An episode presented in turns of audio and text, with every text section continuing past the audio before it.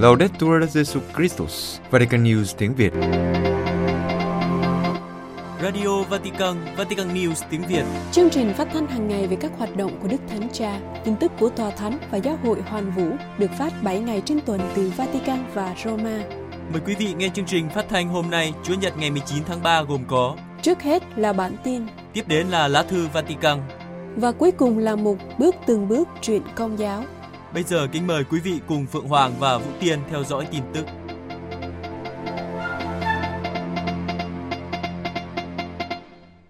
Đức Thanh Cha gặp gỡ các gia đình tị nạn đến châu Âu qua các hành lang nhân đạo. Vatican, trưa thứ Bảy ngày 18 tháng 3, Đức Thánh Cha đã gặp gỡ khoảng 5.000 người tị nạn và gia đình của họ, những người đã đến Ý, Pháp, Bỉ và Andorra, thông qua sáng kiến các hành lang nhân đạo được thực hiện bởi Cộng đồng Thánh Egidio, Liên đoàn các giáo hội tin lành và giáo hội van Vande, giáo hội công giáo ở Ý, đặc biệt là Caritas và mạng lưới tiếp đón của tổ chức này và sự dấn thân của chính phủ Ý và các chính phủ khác. Các hành lang nhân đạo được thành lập vào năm 2016 khi những người vượt biên vào châu Âu bằng đường biển bị chết ở địa Trung Hải ngày càng gia tăng.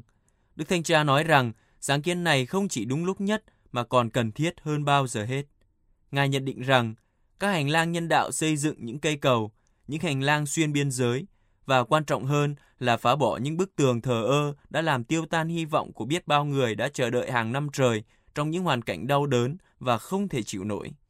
Hành lang nhân đạo là một cách khả thi để tránh những bi kịch và nguy hiểm liên quan đến nạn buôn người.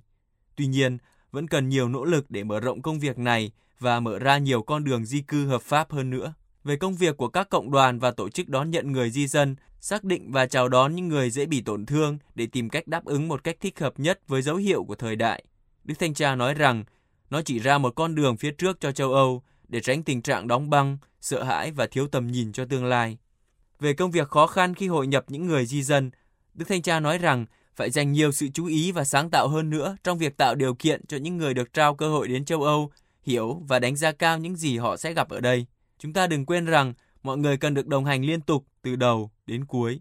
Vai trò của các bạn chỉ kết thúc khi một người thực sự hòa nhập vào xã hội của chúng ta. Tiếp đến, Đức Thanh Cha khen ngợi và cảm ơn các cá nhân, gia đình và cộng đồng đã sẵn sàng thực hiện công việc đón tiếp hết sức quảng đại khi mở rộng trái tim và ngôi nhà của họ. Ngài nói rằng, các bạn đại diện cho một khuôn mặt xinh đẹp của châu Âu, một khuôn mặt cởi mở, không phải không có một số hy sinh cho tương lai. Đức Thanh Cha gọi những người đề xướng các hành lang nhân đạo là những người trung gian của lịch sử hội nhập, chứ không phải là những trung gian kiếm lợi từ nhu cầu và đau khổ của người khác. Bạn không phải là trung gian mà là người hòa giải.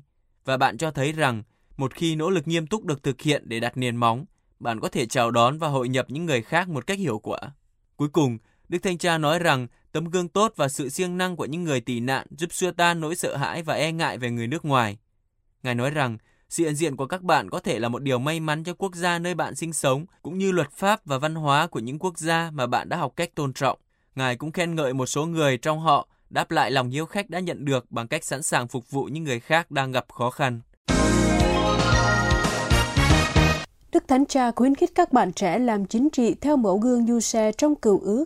Vatican, trong buổi tiếp kiến 150 bạn trẻ của dự án Policoro vào sáng thứ Bảy ngày 18 tháng 3, Đức Thanh Cha khích lệ các bạn trẻ làm chính trị theo mẫu gương của ông Giuse trong cựu ước, người đã bị anh em bán sang Ai Cập và không làm chính trị như vua Akhat, người đã cướp vườn nho của người nghèo Navot.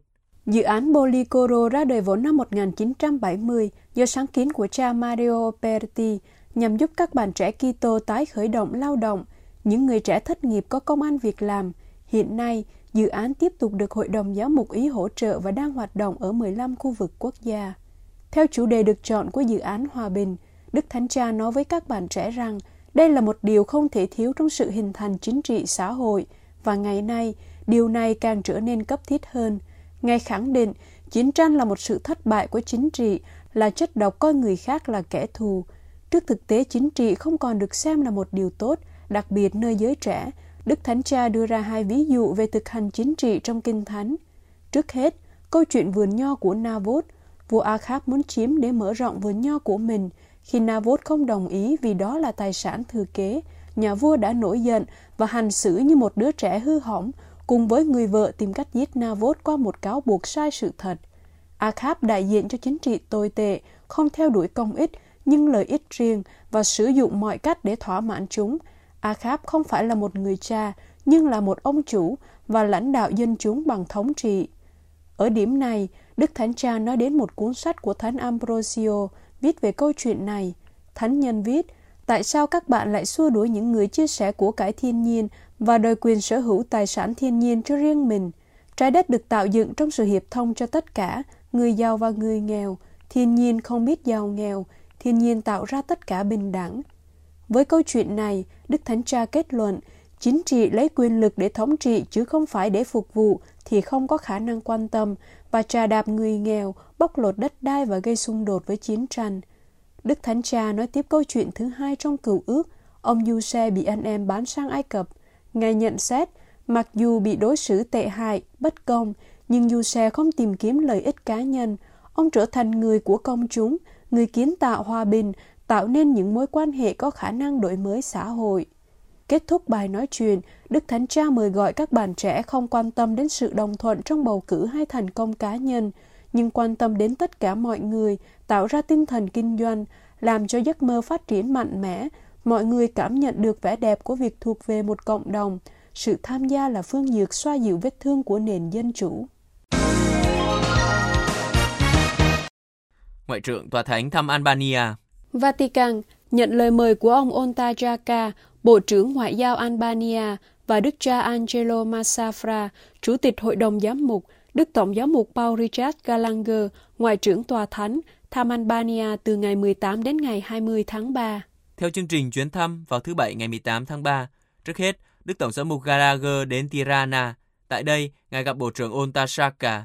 Tiếp đến, Ngoại trưởng Tòa Thánh đến Scutari và cử hành thánh lễ tại nhà thờ chính tòa và thăm bảo tàng các thánh tử đạo bị bách hại trong chế độ Cộng sản.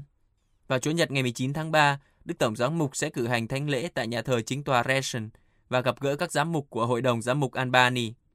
Thứ hai ngày 20 tháng 3, ngày cuối cùng của chuyến viếng thăm, tại Tirana, Ngài sẽ gặp các vị lãnh đạo tôn giáo của đất nước, ông Lindita Nicola, Chủ tịch Quốc hội, và sẽ đến thăm Đại học Công giáo Đức Mẹ Chỉ Bảo Đàng Lành, nhà thờ chính tòa Công giáo, nhà thờ chính thống và đền thờ Hồi giáo ở thủ đô Albania. Quan hệ ngoại giao giữa Tòa Thánh và Albania đã bắt đầu từ năm 1920 với sự hiện diện của khâm sứ Tòa Thánh. Nhưng từ năm 1945, với sự ra đời của chế độ Cộng sản, Tòa khâm sứ bị bỏ trống. Quan hệ ngoại giao giữa Tòa Thánh và Albania được tái thiết lập vào ngày 7 tháng 9 năm 1991 khi chế độ độc tài Cộng sản sụp đổ. Thánh Gioan Phaolô II đã thực hiện chuyến thăm lịch sử đến Albania vào năm 1993. Vị giáo hoàng thứ hai đến thăm nước này là Đức Thánh Cha Francisco vào tháng 9 năm 2014. Các giám mục Anh và xứ Wales kêu gọi tiếp cận an toàn cho người di cư. London, trong một tài liệu mới được công bố, tựa đề Love the Stranger, yêu thương người xa lạ, Hội đồng Giám mục Công giáo Anh và xứ Wales đã đưa ra danh sách 24 nguyên tắc cho các chính sách nhập cư dựa trên giá trị bẩm sinh của mỗi người. Trong những ngày gần đây, Thủ tướng Anh Rishi Sunak đã đưa ra dự luật di cư bất hợp pháp nhằm ngăn chặn người di cư vượt qua eo biển Manke trên những chiếc thuyền nhỏ không an toàn đến Vương quốc Anh. Dự luật còn muốn phá vỡ mô hình kinh doanh của những kẻ buôn người. Nhận thấy dự luật không tôn trọng nhân phẩm của những người di cư, ngày 14 tháng 3, Hội đồng Giám mục Anh và xứ Wales đã cho công bố tài liệu Yêu thương người xa lạ, khẳng định mọi chính sách nhập cư phải dựa trên giá trị bẩm sinh của mỗi con người. Trong tài liệu, các giám mục đưa ra 24 nguyên tắc cho chính sách nhập cư dựa theo giáo huấn xã hội của giáo hội công giáo, kêu gọi các nhà hoạch định chính sách phải quan tâm đến nhân phẩm của người di cư và tị nạn. Cho rằng dự luật vi phạm đạo đức và luật quốc tế, các giám mục viết, không được cho phép các khuynh hướng chủ nghĩa dân tộc hoặc chủ nghĩa cá nhân ngăn cản chúng ta nhìn nhận nhân loại như một gia đình duy nhất. Xuất phát điểm của chúng ta với tư cách là một xã hội, chúng ta phải nhìn nhận người di cư và người tị nạn là những con người. Chúng ta cần hiểu câu chuyện của họ, lý do họ rời quê hương và hy vọng xây dựng tương lai ở đây. Tài liệu nhấn mạnh quyền di cư của mọi người, mặc dù thừa nhận quyền của quốc gia trong việc kiểm soát biên giới. Tuy nhiên, tài liệu chỉ ra rằng các biện pháp này phải được giới hạn trong những trường hợp cần thiết để bảo vệ cộng đồng tiếp nhận và việc kiểm soát di cư phải được thực hiện với lòng trắc ẩn, đặc biệt chú ý đến những người cần rời khỏi đất nước để phát triển và sống xứng nhân phẩm. Để ngăn chặn những thảm kịch do di cư, các giám mục kêu gọi mở rộng các lộ trình an toàn như chương trình tái định cư vấn đề thị thực và hành lang nhân đạo để mọi người có thể thực hiện quyền di cư của mình một cách xứng nhân phẩm và nhân đạo. Hơn nữa, cần phải ưu tiên tính chất thánh thiêng của sự sống trong tất cả các thỏa thuận nhập cư biên giới và từ chối các biện pháp khiến mọi người gặp nguy hiểm một cách không cần thiết hoặc từ chối hỗ trợ hợp lý cho những người gặp khó khăn. Tài liệu kết luận, giáo huấn xã hội công giáo nhìn nhận những tình huống khó xử mà các chính phủ phải đối diện, nhưng nhấn mạnh rằng phẩm giá của mỗi và mọi người phải được đặt lên hàng đầu. Chào mừng tài liệu này, Đức Hồng Y Vincent Nichols của Westminster, Chủ tịch Hội đồng Giám mục giải thích rằng yêu thương người xa lạ là tập hợp của hơn 100 năm giáo huấn xã hội công giáo nhằm hướng dẫn cách ứng phó với vấn đề di cư trong nước. Ngài nói, mặc dù tài liệu không đề xuất các giải pháp chi tiết cho các vấn đề phức tạp, nhưng rõ ràng tài liệu kêu gọi các thủ tục cho phép tiếp cận an toàn và có kiểm soát, cũng như đối xử công bằng đối với những người xin tị nạn. Các chính sách hiện nay đang thiếu trầm trọng cả hai yêu cầu này. Lần đầu tiên giáo hội Tây Ban Nha có dưới 1.000 chủng sinh trong các giáo phận. Madrid, theo dữ liệu chính thức từ Hội đồng Giám mục Tây Ban Nha, trong niên khóa 2022-2023, lần đầu tiên tổng số người ước muốn trở thành linh mục không đạt đến con số 1.000. Ngày 19 tháng 3 hàng năm, lễ Thánh Du Xe là ngày giáo hội công giáo cử hành ngày chủng viện. Nhân dịp này, Hội đồng Giám mục Tây Ban Nha cung cấp dữ liệu về các chủng sinh. Theo đó, trong niên khóa này, số chủng sinh của tất cả các giáo phận Tây Ban Nha là 974 thầy. Lần đầu tiên, số ứng sinh mới giảm xuống dưới 200 và các chủng sinh chuẩn bị cho lần phong chức tới sẽ không đến 100. Theo các vị hữu trách, đây là những con số quan trọng, mặc dù trong những năm qua số chủng sinh luôn giảm. Vào niên khóa 2002-2003, tất cả các giáo phận có khoảng 1.700 chủng sinh, trong đó có 350 chủng sinh mới và gần 200 chủng sinh được phong chức linh mục. Nhưng trong niên khóa 2016-2017, số người ước muốn trở thành linh mục đã giảm xuống dưới 1.300 và trong năm 2018 đến năm 2019 chỉ còn 1.203 thầy. Giải thích về sự giảm sút này, Tiểu ban Giám mục về chủng viện cho biết, niên khóa năm nay giảm 54 chủng sinh so với năm 2021-2022. Trước hết, do phương pháp thu thập dữ liệu mới và chính xác hơn, nhưng bên cạnh đó, nguyên nhân đến từ sự tục hóa và thiếu dân thân của một số người trẻ. Điều này cũng được phản ánh trong các dữ liệu thống kê khác, chẳng hạn như số các cuộc hôn nhân, cả dân sự và giáo hội ngày càng giảm. Thêm vào những nguyên nhân này là vấn đề nhân khẩu học rất nghiêm trọng mà Tây Ban Nha đang phải đối diện. Ngày càng có ít trẻ em được sinh ra và dân số ngày càng già đi. Mặc dù số chủng sinh giảm, Hội đồng Giám mục Tây Ban Nha vẫn khuyến khích các tin hữu biết ơn vì một số lượng đáng kể những người trẻ sống dấn thân và tìm kiếm thánh ý Chúa. Điều này mời gọi chúng ta đón nhận ơn gọi quý giá trong giáo hội của người. Tháng 9 năm 2022, Hội đồng Giám mục đã khởi động mục vụ ơn gọi với mục tiêu tạo ra trong giáo hội của chúng ta những người hành hương ở Tây Ban Nha một nền văn hóa ơn gọi giúp trẻ em, thanh niên và mọi người lớn xem xét ơn gọi của mình. Quý vị vừa theo dõi bản tin ngày 19 tháng 3 của Vatican News tiếng Việt. Vatican News tiếng Việt. Chuyên mục Lá thư Vatican. Dư âm về con đường công nghị của Công giáo Đức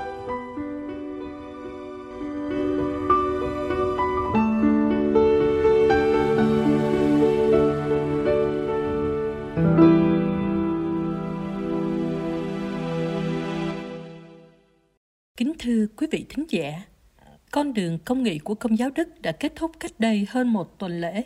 Nhưng đó đây, biến cố này vẫn là đề tài được bàn đến trong dư luận công giáo tại nhiều nước và không thiếu những câu hỏi được đặt ra.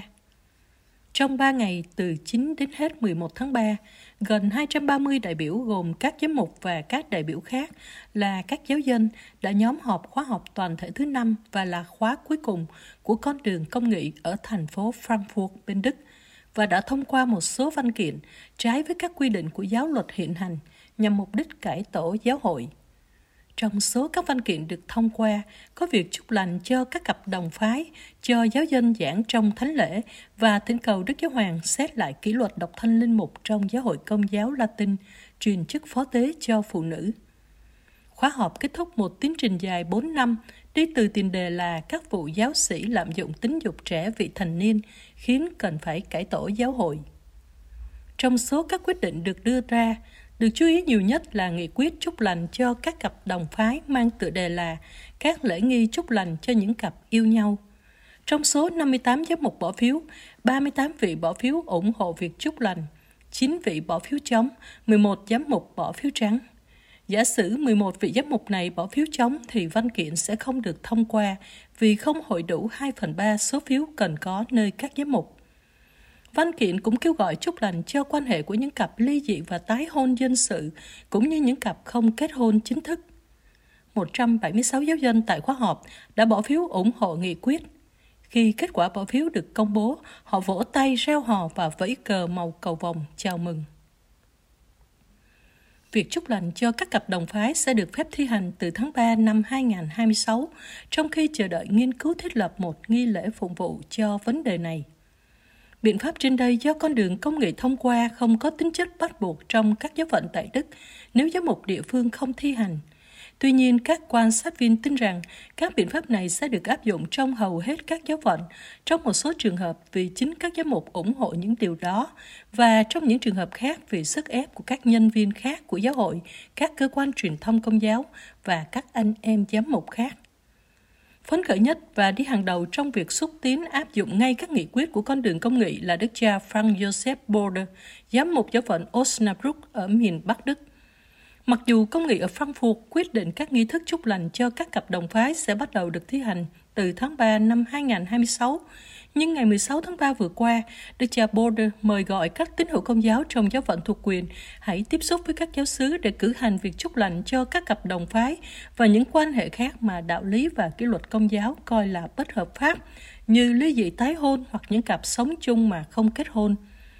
Đặc biệt là tuyên ngôn ngày 15 tháng 3 của Bộ Giáo lý Đức Tin khẳng định rằng giáo hội không có quyền làm phép chúc lành cho sự kết hiệp của những người đồng phái và vì thế việc làm phép chúc lành như vậy là điều bất hợp pháp. Tuyên ngôn đã được Đức Thánh Cha phê chuẩn trước đó. Những sự kiện trên đây không khỏi gây thắc mắc và phản ứng nơi các vị lãnh đạo và tín hữu công giáo. Trả lời câu hỏi của một ký giả ở Roma hôm 13 tháng 3 về việc các giám mục công giáo Đức đã bỏ phiếu chấp thuận việc chúc lành cho các cặp đồng tính luyến ái, Đức Hồng Y Pietro Parolin, quốc vụ khanh tòa thánh nói, vấn đề này tòa thánh đã bày tỏ lập trường rõ ràng, và Ngài nói là người ta sẽ tiếp tục đối thoại trong con đường công nghị của giáo hội hoàn vũ. Và Đức Hồng Y kết luận rằng một giáo hội địa phương không thể đưa ra một quyết định như vậy vốn có liên hệ tới kỷ luật của giáo hội hoàn vũ.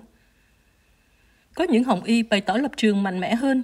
Trong cuộc phỏng vấn dành cho đài truyền hình Lời Vĩnh Cửu, truyền đi tối ngày 16 tháng 3, Đức Hồng Y Gerhard Müller, người Đức, nguyên Tổng trưởng Bộ Giáo lý Đức Tin, nói rằng cần phải có một vụ xem xét và những giám mục Đức bỏ phiếu cho phép chúc lành cho những cặp đồng phái hoặc ly dị tái hôn phải bị kết án và cách chức nếu không hoán cải và chấp nhận đạo lý công giáo.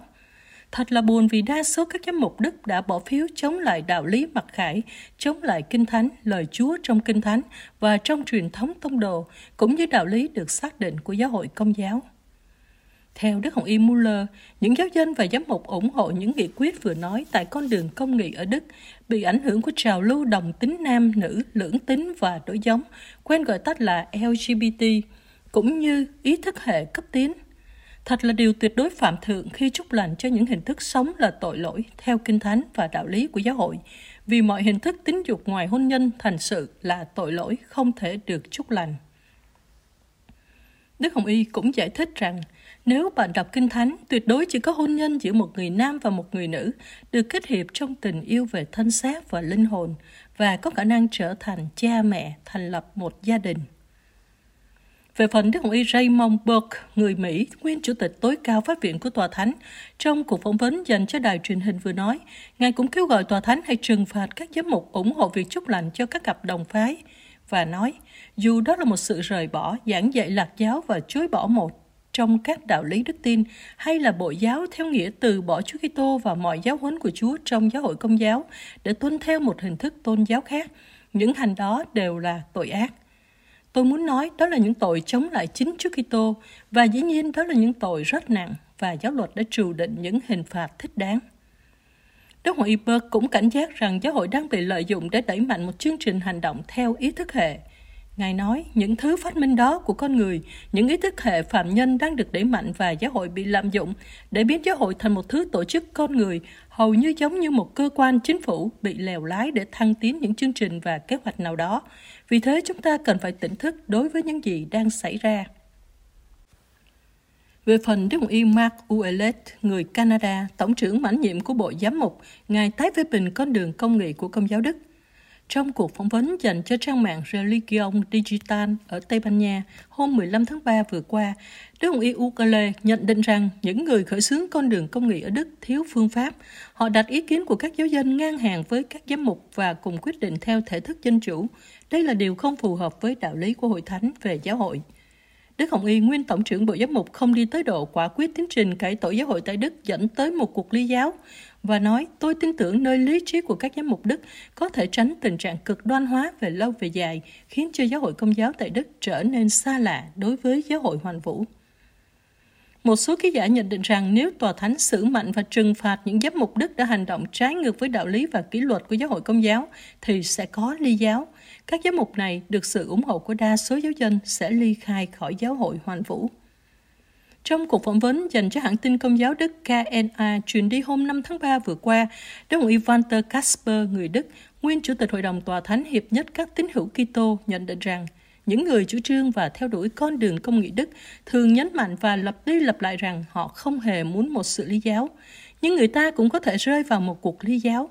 Phần nào cũng giống các đại cường quốc đã rơi vào Thế chiến thứ nhất, mặc dù không ai thực sự muốn như thế. Những người theo con đường công nghị ở Đức phải nghiêm túc để ý đến điều đó, và những câu hỏi đến từ các hội đồng giám mục khác cũng phải được nghiêm túc để ý tại Đức và đừng làm như thể mình đã biết sự thật. Điều này khiến cho người Đức luôn bị dị nghị ở nước ngoài. Khi tôi gặp các hồng y ở Roma này, các vị vẫn lắc đầu về người Đức. Khi ấy tôi cố gắng giải thích một số điều cho họ.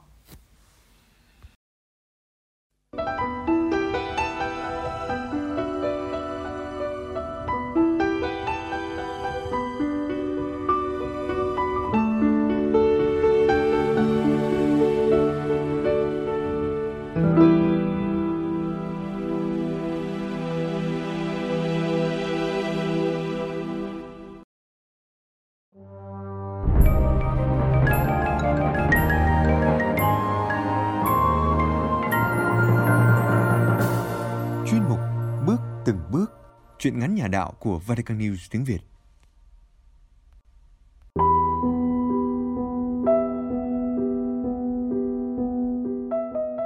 Truyện ngắn Người xây tâm hồn. Tác giả Du Xe Nguyễn Duy Thế, Phú Thọ. Trích trong tập truyện Mục đồng số 8 Người đọc Thanh Uyên, Vatican News tiếng Việt thực hiện nóng. Nóng như đổ lửa. Nóng cháy da, cháy thịt. Nóng như xua đuổi, như hành hạ con người. Dưới cái nóng như vậy, những đứa trẻ thành phố nhất định sẽ trốn trong các trung tâm giải trí, trốn trong phòng điều hòa máy lạnh. Ngược lại, tôi cùng đám bạn, những đứa trẻ quê mùa cục mịch lại có vẻ can đảm hơn chẳng sợ nắng, chẳng sợ đen, chỉ sợ không được chơi. Bọn tôi đứa nào cũng đen như cục than, gầy như que củi. Ấy vậy mà chúng tôi chẳng bao giờ biết đến viên thuốc là như thế nào. Nhiều lúc tôi cũng thấy ghét bố mẹ mình. Bố mẹ tôi đôi khi vô lý lắm, không muốn cho tôi đi chơi vào buổi trưa. Trong khi đó, đám bạn của tôi lại chẳng phải ngủ trưa bao giờ. Thế là tôi cứ trốn đi chơi. Chơi quay, chơi bi, chơi khăn, đá bóng, đạp ngựa, ú tìm. Mùa nào có trò chơi riêng của mùa đó? Cứ chạy vào khuôn viên nhà thờ là đẹp nhất. Nhiều cây che bóng, rộng rãi mà lại lắm bạn chơi. Chơi trộm như vậy, vui đáo để. Tuy trong lòng lo lắng, thấp thỏm vì sợ bố mẹ mà gọi về thì chắc ăn một trận đòn nhưng trò chơi nó lôi cuốn quá nên tôi quên cả sợ tôi nhớ có lần vừa bước chân xuống giường rón rén xỏ được đôi dép vào tay không dám để dép vào chân vì sợ gây ra tiếng động đang tính bò ra cửa để ù té chạy ai ngờ đó là dấu hiệu rõ ràng rằng tôi đã bị phát hiện. Như tên trộm bị bắt quả tang, tôi không dám nói gì, lặng lẽ, sợ hãi bò lên giường, vừa nằm vừa nghĩ. Bố mẹ chúng nó tốt thật, chẳng bắt con cái ngủ trưa bao giờ. Ai như bố mẹ của mình. Bực mình, tôi quyết tâm không ngủ trưa cho biết mặt, nhưng tôi lại ngủ lúc nào không biết bước chậm chậm trên con đường rợp bóng cây của nhà xứ sau bao năm du học xa nhà.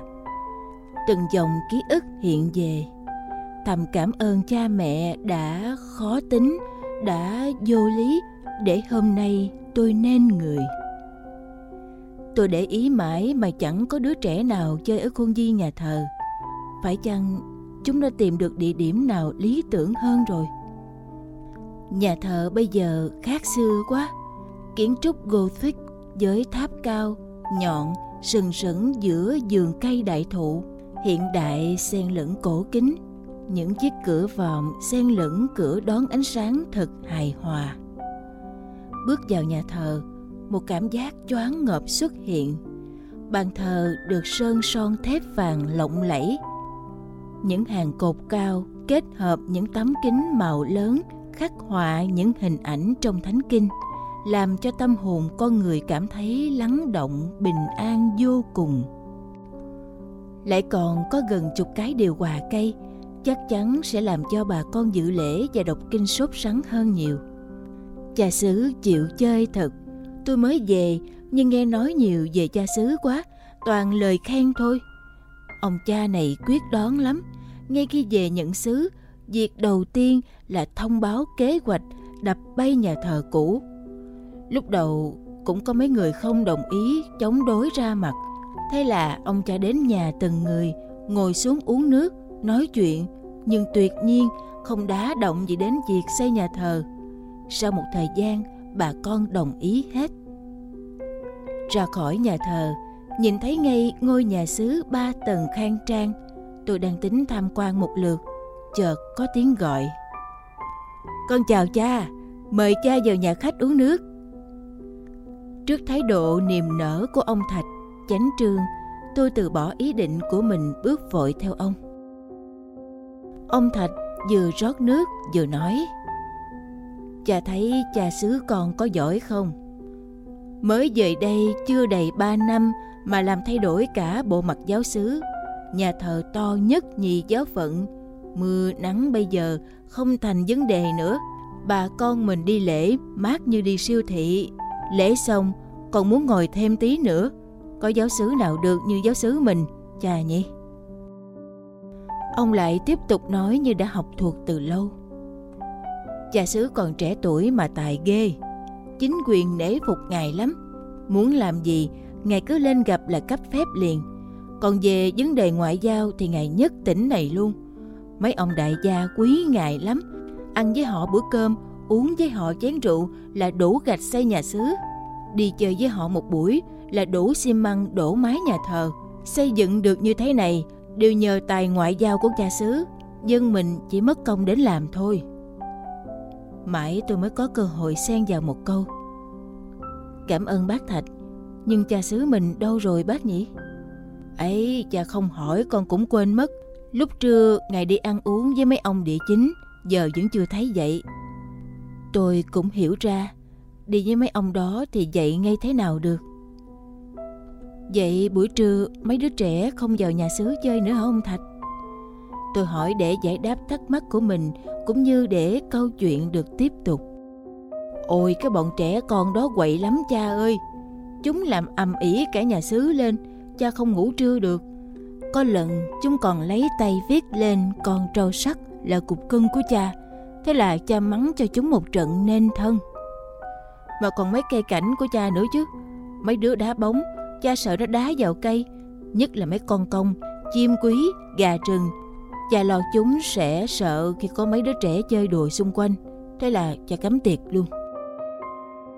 Đang tiếp tục câu chuyện thì cửa phòng cha xứ mở. Ông Thạch liền chạy đi gọi cha xứ. Một linh mục trẻ cao to đỉnh đạt xuất hiện. Cả hai nhìn nhau sững sờ. Tùng! Cha! Cả hai reo lên bất ngờ thì ra vị linh mục mà tôi tò mò khi cả xứ ca tụng lại chính là Tùng, người chúng sinh học trò của tôi ngày dạy ở chủng viện Việt Nam. Tôi cảm thấy mừng cho giáo xứ. Họ may mắn vì có một vị cha xứ trẻ, giỏi giang, nhiệt huyết, hăng say kiến thiết, xây dựng.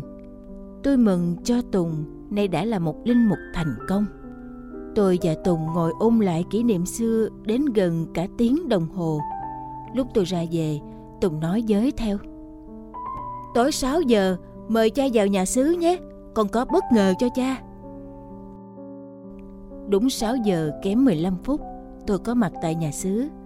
Thấy phòng khách đầy người, Tùng giới thiệu từng người với tôi.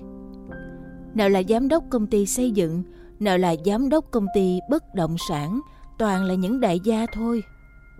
Thế là bữa tiệc bắt đầu, Tùng liền nói. Đây là cha quê nhà của chúng ta, là cha giáo, và là thầy của tôi. Cha giáo nghèo lắm các ông ạ, à. các ông phải làm phép túi cho cha cẩn thận đấy nhé. Cả phòng cười vui vẻ. Thì ra đó là bất ngờ của Tùng, được ăn, được nói, được gói đem về. Được một lúc, tôi thấy không khí ngột ngạt quá nên ra ngoài đi dạo cho thoáng. Ngó vào nhà thờ, tôi thấy có mấy cụ đang đọc kinh.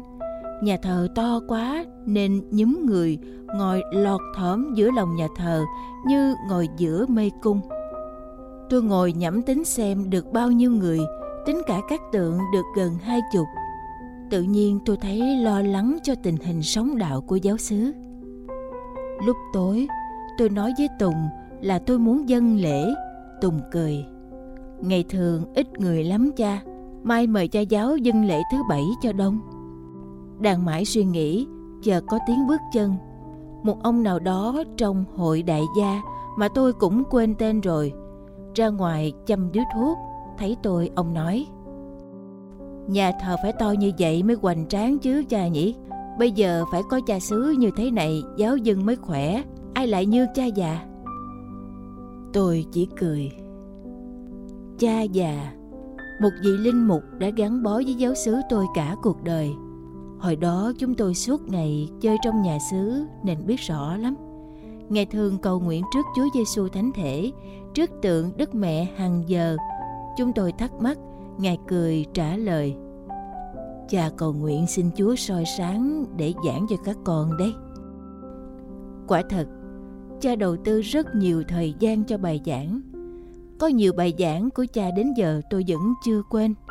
Nhưng ấn tượng nhất là việc Ngài ngồi tòa giải tội. Hình ảnh người cha già vừa ngồi tòa vừa cầm chuỗi sao mà ăn sâu vào tâm trí tôi đến vậy. Những lúc không có người xưng tội, tôi thấy cha lần chuỗi để cầu nguyện cho các hối nhân năng đến với bí tích hòa giải. Bây giờ thú thật, tôi vẫn thèm nhìn thấy hình ảnh một linh mục như vậy. Cha già hiền Ngài hiền hệt như cái tên của Ngài.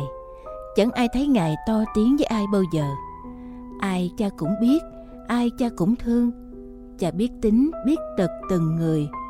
Thế là suốt ngày người ta chạy đến chia sẻ với cha già, xin ý kiến cha già và cả kêu khóc tùm lum cũng với cha già ngài đón nhận hết, lắng nghe, động viên, chia sẻ, hướng dẫn, tất cả chẳng loại trừ ai.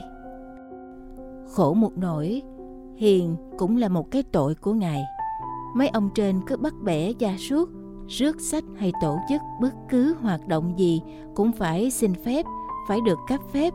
Thế là cha lại đạp xe đi xin, mà có gần gì đâu, cả gần hai chục cây ấy chứ nhiều lúc chúng tôi tự hỏi nhau ngày làm cha xứ bao nhiêu năm mà nghèo thế không biết? Chẳng thấy xây cất gì. Suốt ngày tự tay Ngài thay mấy tàu lá cọ trên nóc nhà nguyện, Sửa dài cây rui dưới nhà giáo lý.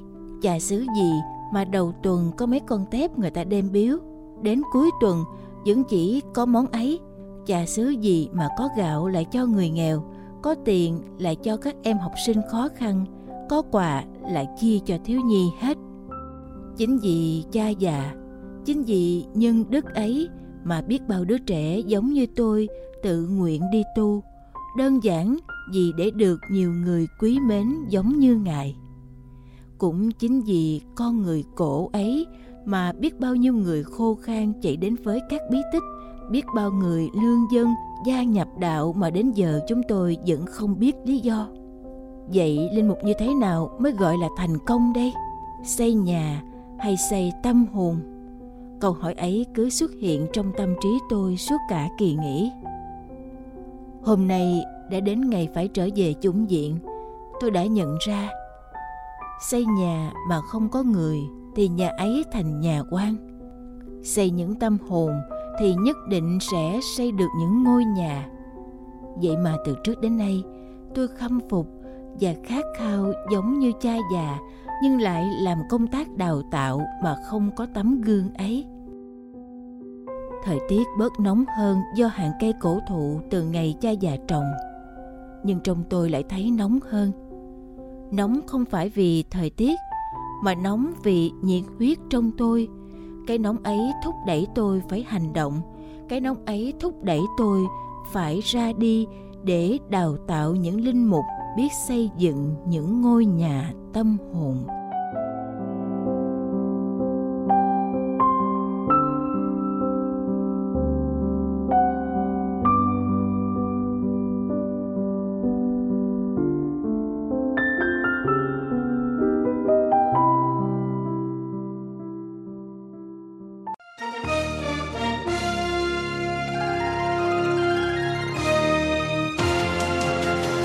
Cảm ơn quý vị đã chú ý lắng nghe chương trình Radio Vatican của Vatican News tiếng Việt.